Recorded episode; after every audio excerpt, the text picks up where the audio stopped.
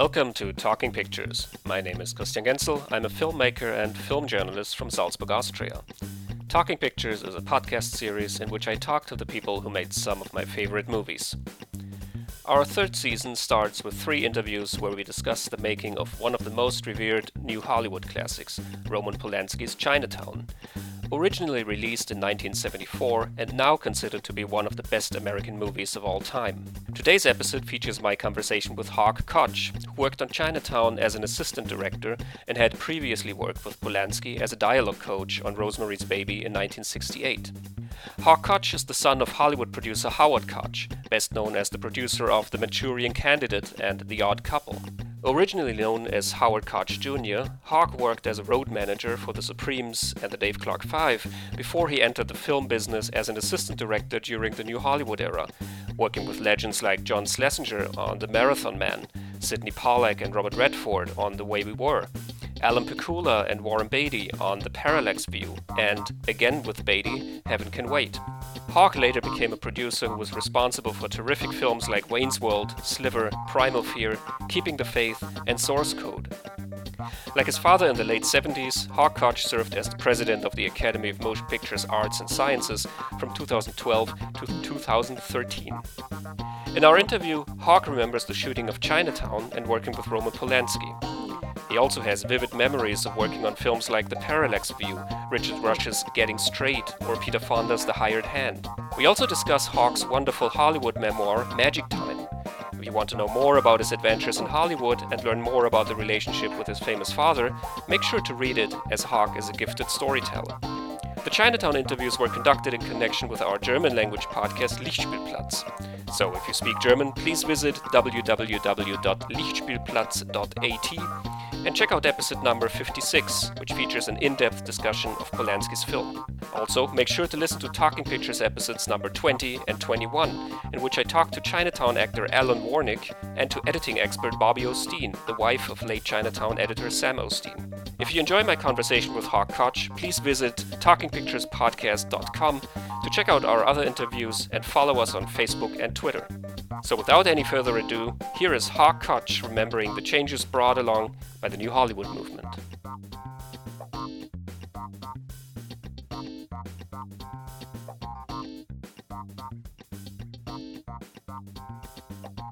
Well, I had always been a someone who loved foreign films and English films, so I was always looking for darker, more interesting material myself.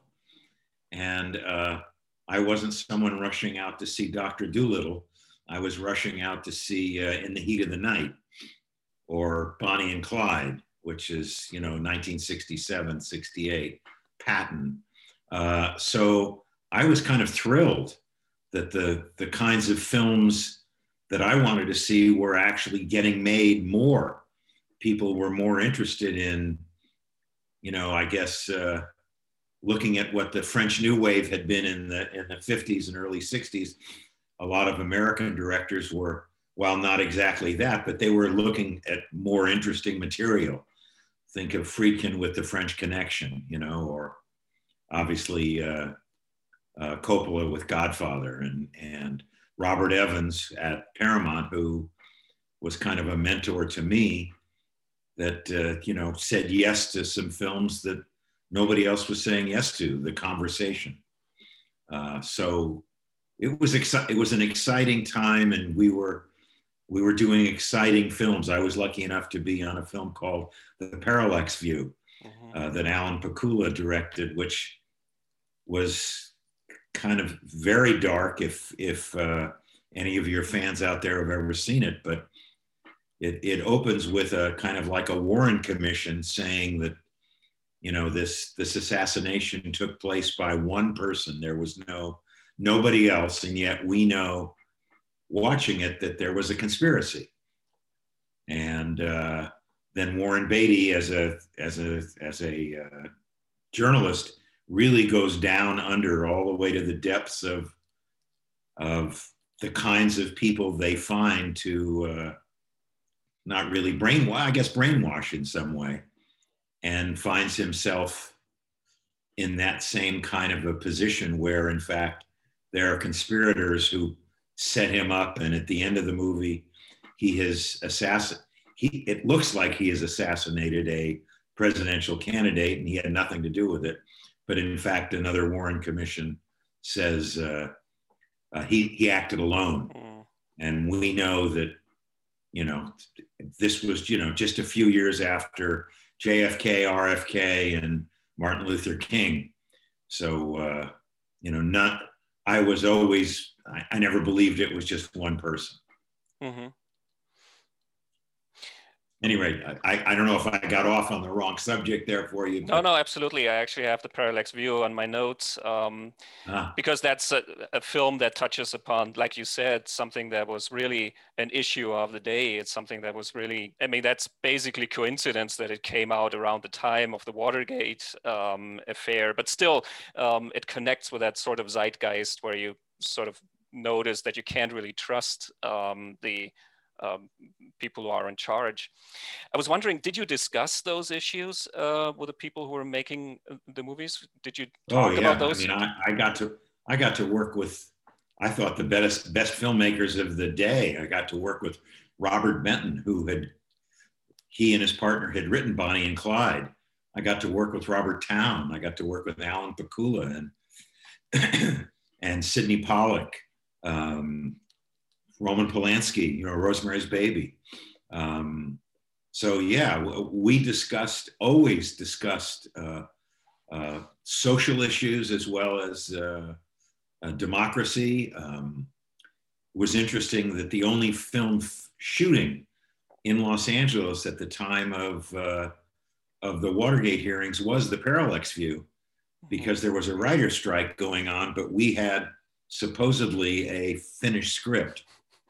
Uh, and so we were allowed to shoot the film, and yet we were rewriting every morning. But, um, you know, and I, I'd get a call from, you know, I, someone said, hey, let's go to Marina del Rey. We've got a scene there. And we'd get permits and take the crew and go shoot. It was wild. And when we were setting up, everybody had little T Vs or radios, and we would listen to the Watergate hearings. It was a quite a time. Mm-hmm. Yeah, I was also thinking of a film like Getting Straight, which talks about the student protests. Yeah, I was, again, I was an assistant director on that one as well. Uh, and, um, you know, unfortunately, uh, while we were filming Getting Straight is when the uh, Sharon Tate, La, Tate LaBianca, Charles Manson murders were going on, and I was working with Candace Bergen, who had lived in the house where the where the murders took place on Cielo Drive uh, in oh, Los okay. Angeles. Uh, but also, there was a great moment while shooting Getting Straight. Um, Neil Armstrong uh, walked on the moon, and I remember Elliot Gould and Candace Bergen and I leaving Eugene, Oregon, and driving about an hour to Florence, Oregon, which is on the beach, and it's kind of sand dunes, and kind of laid on the beach. We may have been smoking something, I don't know. And uh, we looked up there and went, oh my God, there's someone walking up there. That was quite a, quite a moment for, I'm sure, anybody who was alive and aware in nineteen sixty-nine. Mm-hmm. I guess it must have been mind-blowing. Yes, it was. And and doing the student protests in the in the movie w- was kind of really easy to do. As an assistant director, I had to set up all the action behind the, the principal actors. And all, we did it at the University of Oregon. And everybody there knew what was going on everywhere. So it was, I said, you know, pretend you're at Kent State, you know, or or whatever. And uh, it it was chilling, but we were all young and we were we were filmmakers. You know, we we weren't worried about, you know, is somebody going to, you know, f- fly as Iron Man or Marvel? It wasn't. It was real stuff. Hmm. Yeah, which I guess is why we're still talking about those films. Um, because they capture the the era and the issues of the era so well. Right. Um, I was curious, you, you through your dad, you got a, a little bit of a glimpse of the old Hollywood um, style of filmmaking, I guess, when you visited the sets. And then as an assistant director, you worked with a lot of young uh, filmmakers yourself, with Peter Fonda, and you mentioned Robert Benton and Jim Bridges, uh, people like those. Did you notice a difference in the approach of these, um, how the production was handled, how the filmmakers themselves handled the um, the, the films? I'm not sure that I noticed the difference, because when I worked with, my dad was making B movies in the fifties, and that was just set it up and shoot, set it up and shoot. There wasn't a lot of, in my opinion, thought behind it. But when I did get to start to work with, actually, you know, uh, Sidney Pollack, I guess, was the first major filmmaker I got to work with myself on a film called This Property is Condemned, with Natalie Wood and a young actor named Robert Redford in his second movie. Uh, there was always discussion about the depth of what each scene was about, and that's that's where I was. Even, even though I was doing the craft of assistant directing, I was always interested in the in the story. And uh, I think even today, I have a grandson who's a film editor, uh, and I'm always talking to him. When he was going to university, I said, take English classes. And to your, I don't know who listens to this, to this podcast, but learn how to tell a story, whether you want to be a director, a producer, a cinematographer, an editor, a writer. If you know how to tell a story, that's that's how you're going to get ahead in the in the motion picture industry, mm-hmm. in the in the film industry. Mm-hmm. Again, I keep going swaying off subjects. I'm afraid. I'm a, sorry, no, that's, Christian. That's perfectly okay. Um, that's perfectly okay. Also, in terms of actors, you worked with a lot of um, newcomers and a lot of um, people who are established uh, veterans of the screen. People like Kirk Douglas or Robert Mitchum, um, and then you mentioned Robert Redford and and other newcomers like Elliot Gould. Um, Again, was there a difference in how they approached their roles? Uh, I think that the older actors, I mean, I, I just, I remember working on a movie called The April Fools, which was a comedy with Jack Lemmon and Catherine Deneuve. Oh my God, mm-hmm. He's still my heart. She, we had all seen her in Umbrellas of Cherbourg and Repulsion, right? Uh, two very different films. But in the cast was Myrna Loy and Charles Boyer of old Hollywood. And while Jack had a certain way that he worked, and Deneuve was kind of struggling with the American way of working, Myrna Loy and Charles Boyer were just old hands. They were just, tell me where you want me to be, I'll take, I'll do it, you know? But I mean, for any, again, your people out there, The Thin Man, I mean, Myrna Loy, Charles Boyer. Uh, and then I got to work with Mildred Natwick on, on Barefoot in the Park. I, on, again, another old, old, uh, not a very good movie in the late seventies. I got to work with Hume Cronin and Jessica Tandy.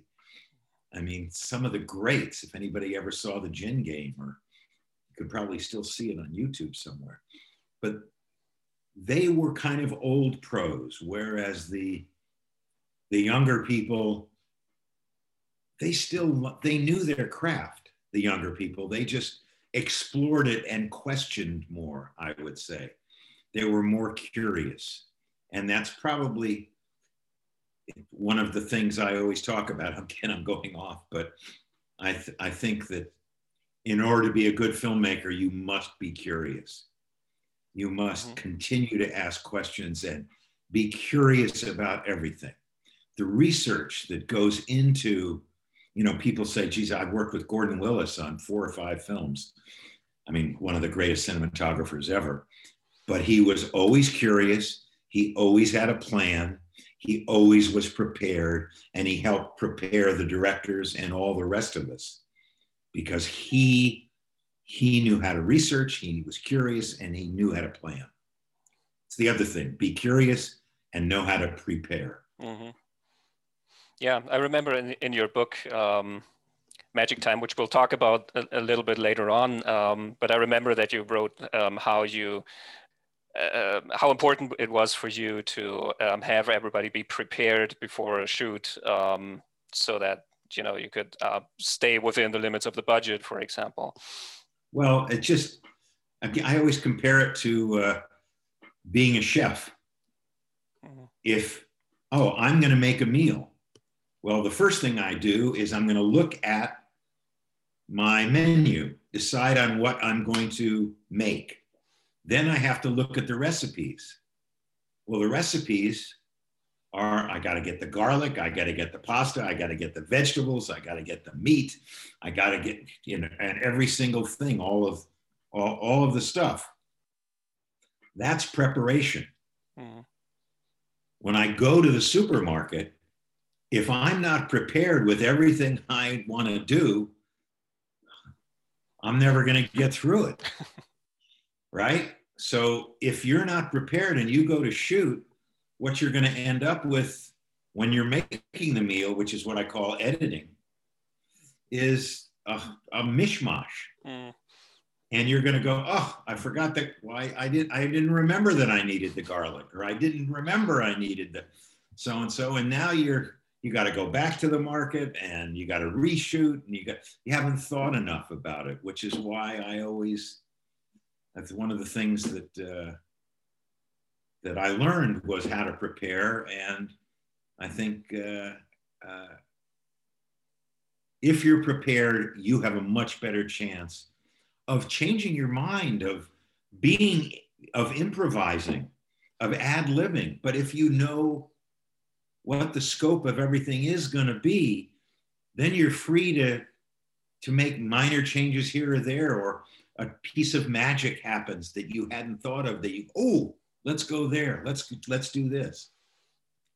There's a, a German comedian, Dieter Hallervorden, um, who said that um, preparation is the scaffolding on which you can improvise, um, which uh, I think is um, exactly He's what you were buddy. talking about. Now, when you, a lot of what I read about the films that were made during the New Hollywood era, though, um, I always got the impression that uh, a lot of it was improvised. A lot of it was sort of found. Um, I don't know if that's particularly true of all the films that you worked on, but when I read, like, shooting easy movies like Easy Rider, or um, the way that Terrence Malick shot his movies, um, that there was a lot of improvisation, a lot of um, searching for something in, in a way. Um, yeah, I, I think that, I think you meant Malick and Dennis Hopper, I think, were two absolute people who improvised. The films I worked on, uh, we were much more prepared. And uh, while we might have to rewrite something during the shoot, or look for something that isn't coming, Uh, it, it wasn't total ad lib. Mm. Uh, the directors, the directors I work with didn't say, "Oh, just, you know, the essence of the scene, go for it." Mm. That that that wasn't. Uh, that was that was a few more people who were doing a little more stuff than than the. the there was a lot going on there. Mm. What about The Hired Hand by, by Peter Fonda? Because, I mean, he's, well, he was Dennis Hopper's buddy. Yeah, well, that was that was very exciting to me. That I was that was one of the first movies I was the first A D on, and Peter was Peter had an idea of what he wanted, and you know, this Ulysses returning home uh, was a was a major major element. Uh, and I got to work with Vilmos Zsigmond, again, one of the great cinematographers, but he had just come under, you know, he had just gotten out of Hungary and was, you know, a friend of Laszlo Kovacs, and Laszlo had shot Easy Rider and he wasn't available. So Laszlo had suggested Vilmos, and Vilmos was a shooter. Where do you want it, Peter? I'll get it there. And Peter was... Peter wasn't a director director. He was more like Hopper, but he knew he knew what he wanted. He, it's just, he wasn't sure how to get there. And between he and Vilmos, mm-hmm. hopefully and me with some suggestions, uh, we were able to make a very interesting film, let's say. Mm-hmm. Uh, the end of the, the, the Ulysses Coming Home uh, is a is a portion, there's a montage late in the film. And when we finished filming the movie, we had a horse trailer with two horses, Warren Oates, the actor, and Peter Fonda, the actor director, the cinematographer and the assistant, and the wardrobe costume designer, Dick Bruno, who became a big costume designer, and me. And we went all over New Mexico to sunrises and sunsets and sand dunes. I mean, it was phenomenal. It's, that was really, you know, um, young filmmakers getting to do what we wanted. And it's a very interesting uh, montage if you ever see the film. Mm-hmm. Yeah, I've, I've I've seen it, and oh, I think it's. A... You know the montage I'm talking about. Yeah, right? Yeah. Um, but that's in Peter's mind. He was Ulysses coming home. Mm-hmm. It is a beautiful looking film, and um, it's one of the films where you, uh, um, at the beginning of our conversation, you said that uh, films were greenlighted that uh, didn't stand a chance of being made a couple of years before that. Um, I was thinking The Hired Hand is, is exactly a film film like this, I guess. That was, well, of course, because because Easy Rider was such a big hit. Mm. The people at the studios went, "Oh, Peter Fonda, he's yeah, this will be the next Easy Rider. We'll we'll make it." You know, people had, I would say that in that era, studio executives still had to look at the bottom line. But if they were going to make fifteen movies, ten of them made um, financial sense. Ah, this movie star, this romantic comedy, or this, you know, famous play or musical. But five of them, those studio heads went with their gut. Mm. And today, there aren't many studio heads who are even allowed to go with their gut. Everything is so pre-planned, and is this what quadrant and how are we going to market it? And let's let's have a focus group first to see whether or not. And honestly, that magic doesn't happen. It doesn't happen by by data. Mm. It happens. I mean, I made a silly movie called Wayne's World, uh, you know, but man, we caught lightning in a bottle. I mean, you just, as as we did it, when when Mike came up with, you know, Queen and, and rocking his head in the, in, in the car in rehearsal, everybody went, "Oh my God." And Paramount thought it was just going to be a filler, you know, what they call a, a movie to put on in, in, a, in, a, in a week that doesn't do any business. Well, the first preview, people were roaring. You couldn't even hear, hear the, the dialogue because they were laughing so hard. It's like Blazing Saddles. Mm-hmm.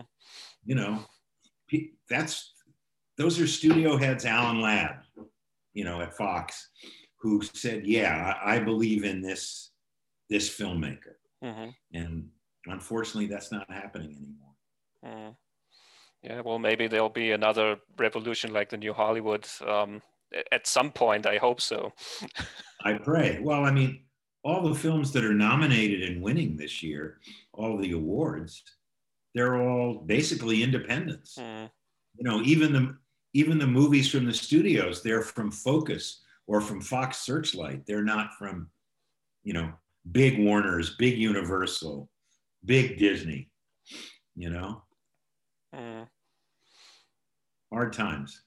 Yeah, it's true. I remember that was, it was ten years ago when I thought, well, well I think I've seen enough comic book movies for a while now. Um, and when is that ever going to play out? Mm. And then when I look back, that was two thousand ten, and the whole thing hadn't even started at that point when you look at the, the production slates now. I mean, yeah. Well, I mean, just look at the Writers Guild just announced their awards last night. Promising One, Young Woman, which I thought was a phenomenal film, and Borat, two, you know, totally unique, original movies made, you know, with the guts of somebody, you know, at least, well, Borat really wasn't, wasn't hard because every, because the first one was such a success They were waiting for him to do a second film. But but Promising Young Woman, totally unique and original. And could never have been done before the Me Too movement. Have you seen uh, Promising Young Woman? No, not yet, unfortunately. Ah, no. Well, get your, hopefully get yourself a chance to see it, because I think it's going to win a lot of awards. Mm-hmm. Yeah, sometimes the movies take a little while until they reach uh, Europe. Right, right. Um, so let's focus a little bit on Chinatown. Um, I've heard of it. Yeah, little movie talking about independent movies. Not quite forgotten yet. um, now, you worked with Roman Polanski before on Rosemary's Baby as a dialogue coach. Yes. And then uh, you were brought in uh, to be his assistant director on uh, Chinatown. So how did you experience him as a director? What kind of director was he? There are directors who are brilliant with actors, and there are directors who are brilliant with camera movement or stuff. I found Roman to be the most interesting director I ever got to work with. I, he knew, again, preparation. He knew exactly, he saw his movie before, in when they when he was arguing with Bob Towne during the writing of the screenplay. He saw the movie. Um, I loved working with Roman, uh, and I wish I could have worked with him again. Uh, never got the chance, although we talk every once in a while. Uh, but uh, he had a vision more than anybody I ever saw. And I think because of his upbringing at the Polish Film School, he knew how to do everything. And he had a mind that that figured things out. Like, I, I, it's in my book, but you know, the the cutting of, of Jack Nicholson's uh, nose in Chinatown. He wanted to be on Jack. He wanted to see the knife go in, into the nose, and he wanted to see it pull up and blood spurt out. And our special effects guys, our makeup guys, nobody could figure out how to do it. And Roman, and, and, and I can just visualize it. Okay, guys, okay, this is what we do. We have a hinge. We have a hinge on the end of the knife. And when you pull up, it hinges and snaps right back, and nobody's going to see it hinge. And then we put a little, uh, a, a, a, a little, uh, thing with a with a squeegee, and so as I pull the knife up, my hand will absolutely squeegee the through the through the little hose into the, you know, and the blood will squirt out, and everybody's looking. Okay, we'll try it. Take one is in the movie. It was so brilliant, and Jack was scared stiff because Roman, in those days we didn't have video playback, so. And Roman's acting, so he can't really be concentrating on the whole of the scene. But me and Johnny Alonzo and and our script supervisor, you know, whatever, we all said, "Wow, look great, Roman." He said, "Why, well, just do it again." And Roman, Jack would go, "All right, uh, Roman, easy." But he did like twelve takes, and Jack finally said, "Enough, you got it, you got it." But it was take one that's in the movie. But Roman was absolutely. Uh, he was the best. I remember during uh, our tech scout, he would literally put his his arm on my shoulder and he'd be the camera. "Okay, you're Jack, you're Jake Gittes, and we're gonna be here and we're gonna be there." So the cameraman and the grip and the electric, everybody knew exactly what it was gonna be. The, the shot of the um, looking in the rearview mirror when the car pulls up at Point Furman, well, he said, "Get me a giant mirror." And we put it on the side of the car. Nobody's gonna know it's not just a little side, because you don't see the rest of the car. And so it was, it was an easy shoot because he knew to put a big, a big, like, you know, your, your outside mirror on your car. We had a big one, just put the camera there and we were able to to see the, the other car pull up and do everything. That, that kind of mind was Roman. And then as far as actors go, he knew exactly where he wanted the actors and what he wanted them to do. Um, and he wasn't a lot, he wasn't someone who had a lot of discussion with actors. He knew what he wanted them to do. They're there to do what he wants them to do. There's a, there was a moment, if I'm talking too much, you stop me. No, no, There's please go ahead. In the backyard of the Mulray house. And we're about to do a scene with Jack, and Jack gets in front of the camera and Roman goes, okay, Jack, now move your head. No, like this, a little bit here. Yeah, like that. And oh, it looks great in the camera. And, he, and Jack's going, Roman, this is very uncomfortable. No, no, Jack, it looks great in the camera. It looks great. Now roll the camera, roll the camera. Oh, okay, okay, action. Hi, I'm Jack Nicholson and I'm very uncomfortable. Oh, geez, Jack, come on. Yeah, I guess having that kind of vision for your movie pays off um, in, in, in a way that it um, it feels like everything is in the right place, and that's certainly you, the the impression that you get, not just from Chinatown, but from most of, of Polanski's movies. Oh um, yeah, I can't tell you how many times I've seen Repulsion and Cul-de-sac and Knife in the Water. You know, this as, as a young as a young filmmaker. Blown away by them. Mm. And Rosemary's, I mean, you know, Rosemary's was, uh, he was a young guy coming over who didn't like pressure. And boy, was he pressured. Pressured by the studio because he was taking too long. Pressured because Sinatra wanted Mia Farrow on her, on his movie. And pressure because he knew what he wanted, and he had a wonderful cinematographer, my dear long-lost friend, Billy Fraker. But Roman knew how he wanted to light it. He didn't want anybody else lighting it, you know? So it took a lot longer, which was why when we made Chinatown, I said to Bob Evans, let's give Roman more time mm-hmm. than he actually needs. And Bob said, why? I said, because Roman do- does better when he's not under pressure. And it's in his book, I think he talks about the fact that it's the only movie he came he came he came in under under schedule because we had given him a longer schedule than he needed. Yeah, speaking of cinematographers, you also talk about that in your book, um, that uh, Chinatown was originally, um, like he started out shooting with Stanley Cortez, and then he was, um, he was let go and John Alonzo was brought in. Um, so how did that affect the, the, the shooting of the film? Well, the first two weeks went very slow because Stanley was very slow. And and Stanley, it was really old fashioned. I mean, this was not by, this is nineteen seventy-three when we started filming. And, you know, there were rails and you could put a, you could put a, a camera on a, on a rail, on a railroad dolly uh, out in, you know, we're out in, uh, We're out in the woods in the uh, in the orange groves, and he wanted to build a dance floor. Well, to build a dance floor on uneven ground took, you know, two hours. Whereas if you put rails, it would take fifteen minutes. And we tried to talk him out of it. And he just was, he, just, you know, Roman hired Stanley Cortez because of The Magnificent Ambersons and all these great old movies, but Stanley was still f- the technology had moved on from Stanley. Mm.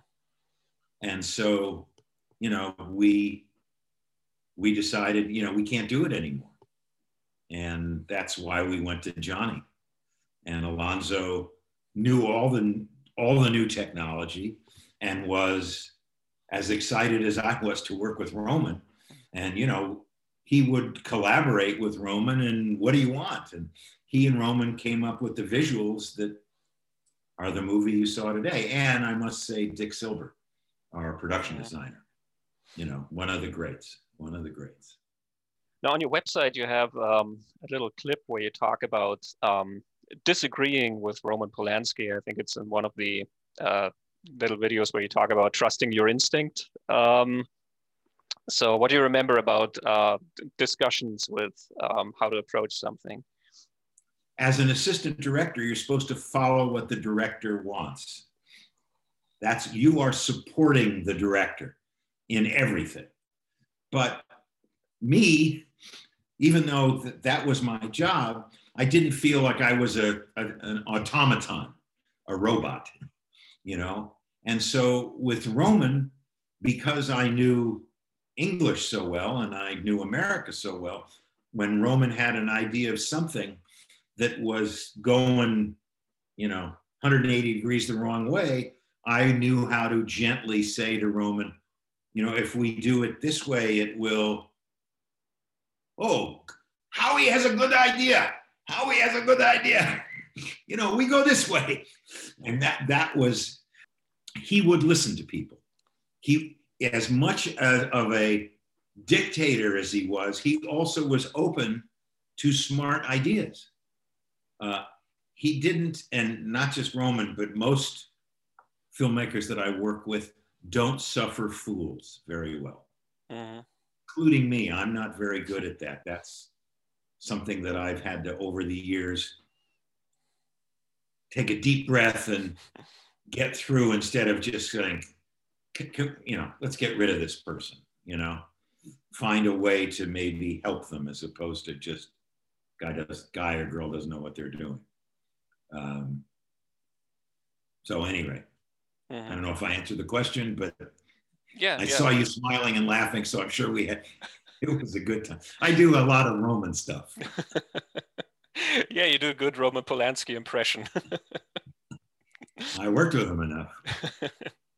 I was around him enough. Yeah. No, no, not as good as I uh, do Bob Evans, though. Uh, yeah, I do Bob Evans. Uh, Robert. Hello, Robert. Can you do Warren Beatty too?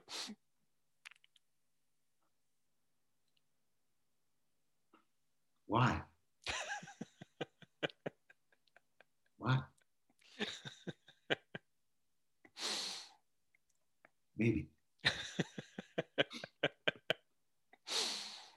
There's a great, uh, the one woman that Warren could not, had his number, let's just say it, was Julie Christie.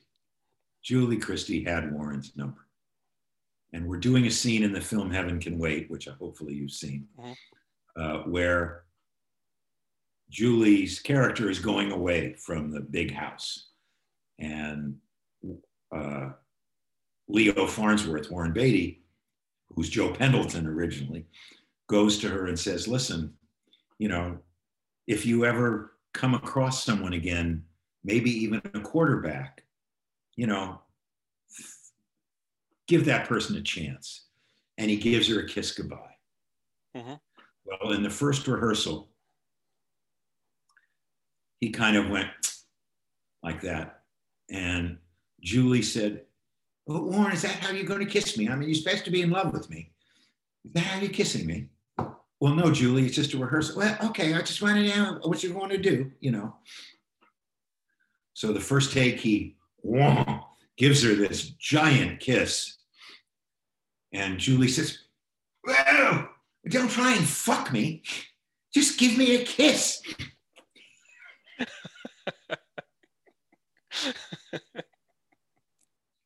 Julie had Warren's number. One of the few people who did. I see. It's a good story. Yeah, that's true. Well, back to Chinatown for a moment. Um, why do you think that Chinatown has this um, this lasting appeal? Why are we still talking about Chinatown? I, I think the legend of the movie has almost become bigger over the years. Um, with each passing year, Chinatown has become more of a legendary movie and a classic than the year before that. Why do you think that is? Uh, maybe because of its theme. Maybe because we use the terminology, Jake, it's Chinatown. It's, you know, you, we can't, there's nothing you can do. It's out of your hands. Um, there's a really good book that came out last year called The Big Goodbye by yeah. Sam Wasson, which if you're, oh, there you go. I have it. Yeah. I'm all through that book, but Sam, you know, really took, you know, there's also, there's Robert Evans is this legend, Roman Polanski, a legend, Jack Nicholson, definitely a legend.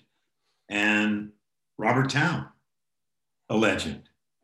So you've got four legends that all came together, and how this movie came together, caught, again, caught lightning in a bottle, but it was all about an era that, again, th- this harkened back to all the film noir that all of us loved and still love. I don't know if we have a, a channel here called T C M, Turner Classic Movies, where they show so many movies from the thirties and forties and early fifties, all this film noir. And Chinatown is like the gold standard of those kinds of films. And uh, it's one of the, I mean, you know, people always say to me, what are your favorite films? Casablanca, Chinatown, Godfather one, Godfather two. Mm-hmm. I don't know how you top those four. You know, I mean, yeah, and as far as comedies, I got to go with Young Frankenstein. Absolutely. And Doctor Strangelove, sorry. Yeah. You can't fight in here. This is the war room, and put the candle back. Two of the most brilliant scenes in American put movies. The candle back. But I don't know if I answered your Chinatown story, but it just, there's a, it is one of the greats. Mm. And, you know, we still talk about It Happened One Night. Mm-hmm. We still talk about Citizen Kane. We still talk about Godfather one and two, Doctor Strangelove, and the ones Casablanca. They're all there, you know? The Graduate. Yeah. You know, The Graduate certainly for its, it, Chinatown also holds up because it's period. Mm-hmm.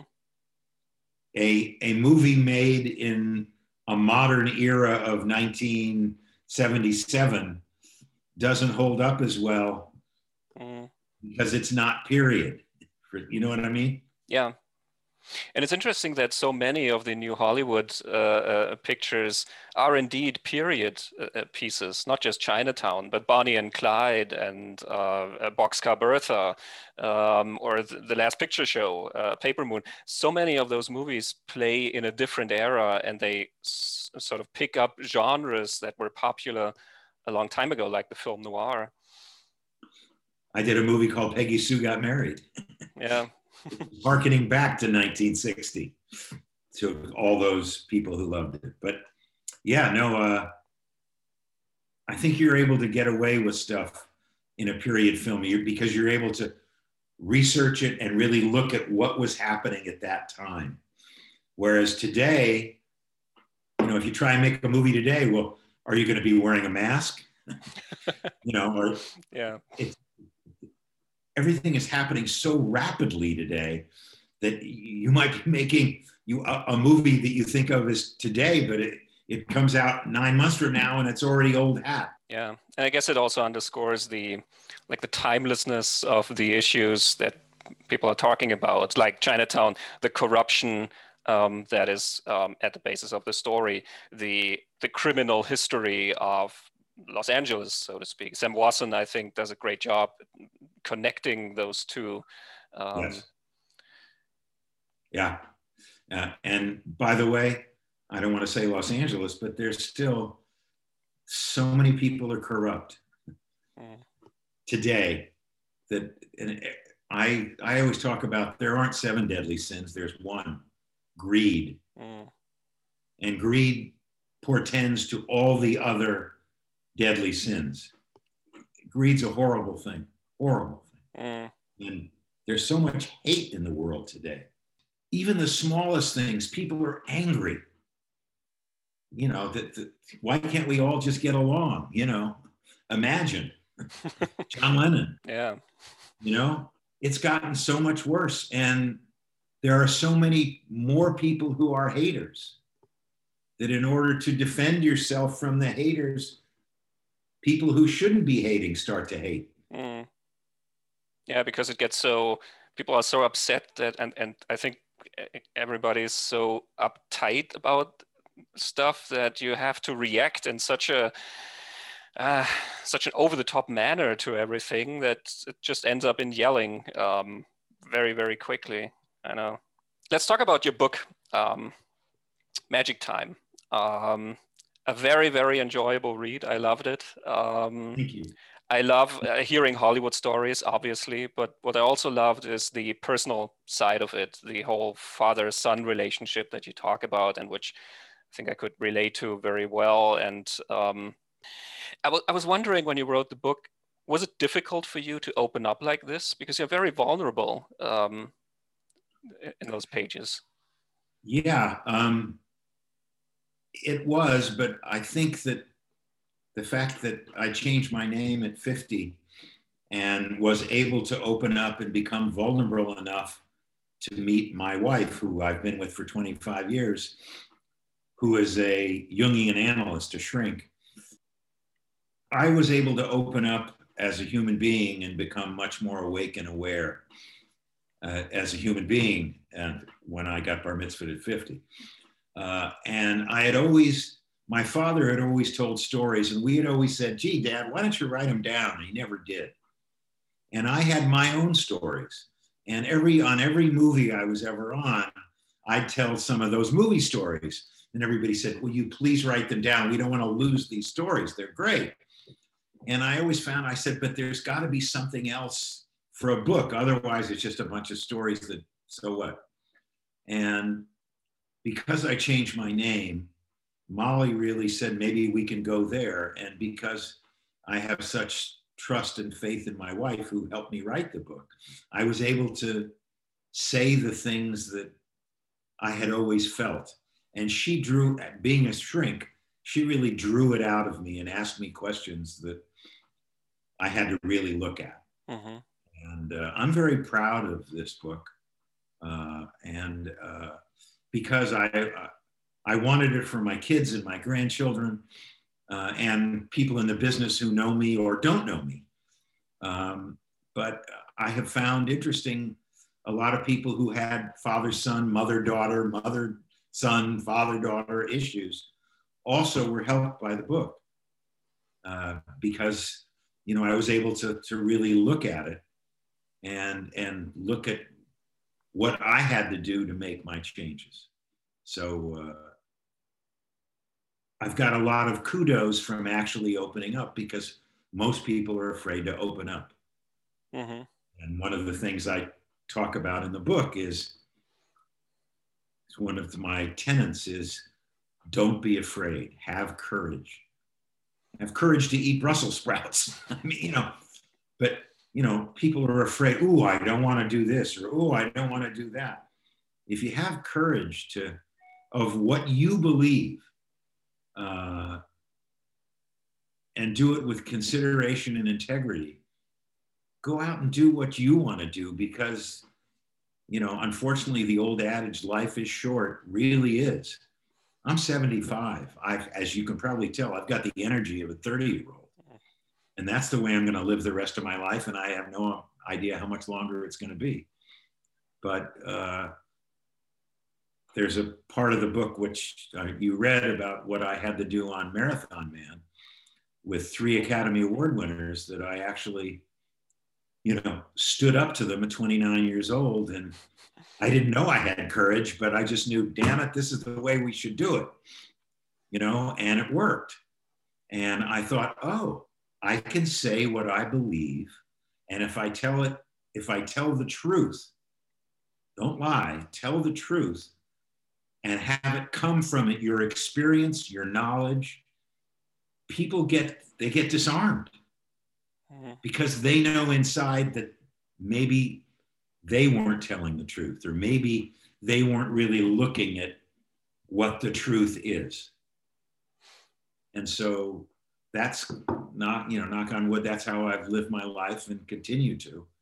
And the other thing is showing up. Mm-hmm. A lot of people, oh, I don't want to go to this dinner. Oh, I don't want to go here. Oh, it's too cold outside. Oh, I get a, I get an email from some guy in Austria, Christian something. You know, he wants to talk to me. Oh, I don't want to talk. Why should I talk? No, I, I'm, I'm meeting a, a, a person who's read my book, and after this podcast, hopefully you and I can talk about lots of things mm-hmm. in our lives. And if you ever come to America, or if I ever come to Europe, I'm going to come look you up. Mm-hmm. You yes, know, there's, please. There's something good. Something good's coming out of this. Yeah.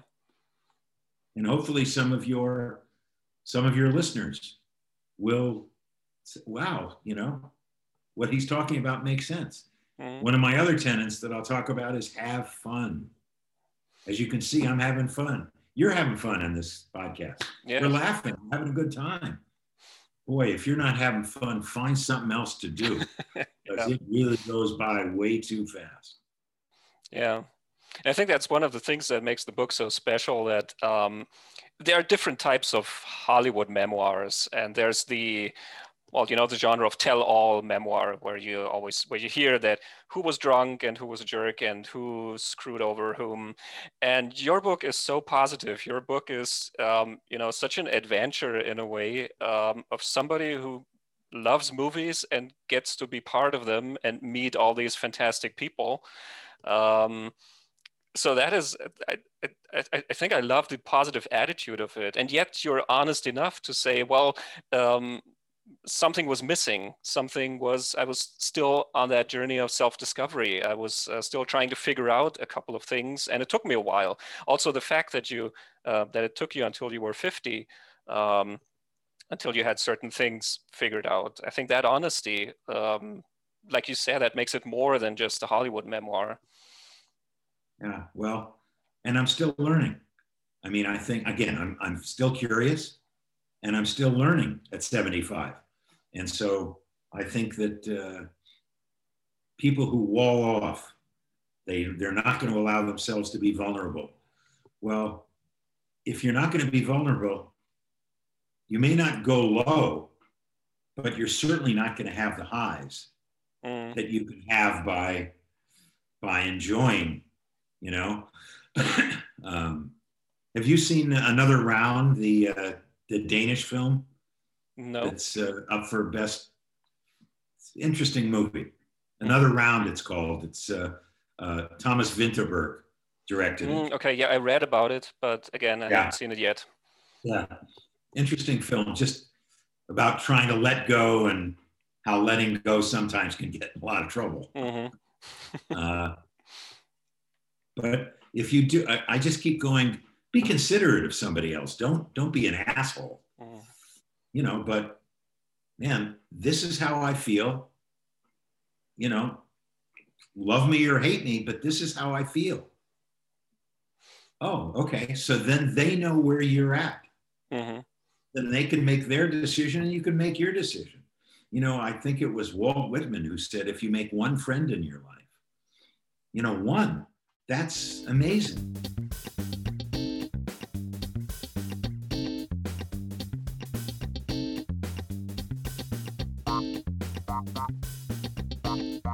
Bye.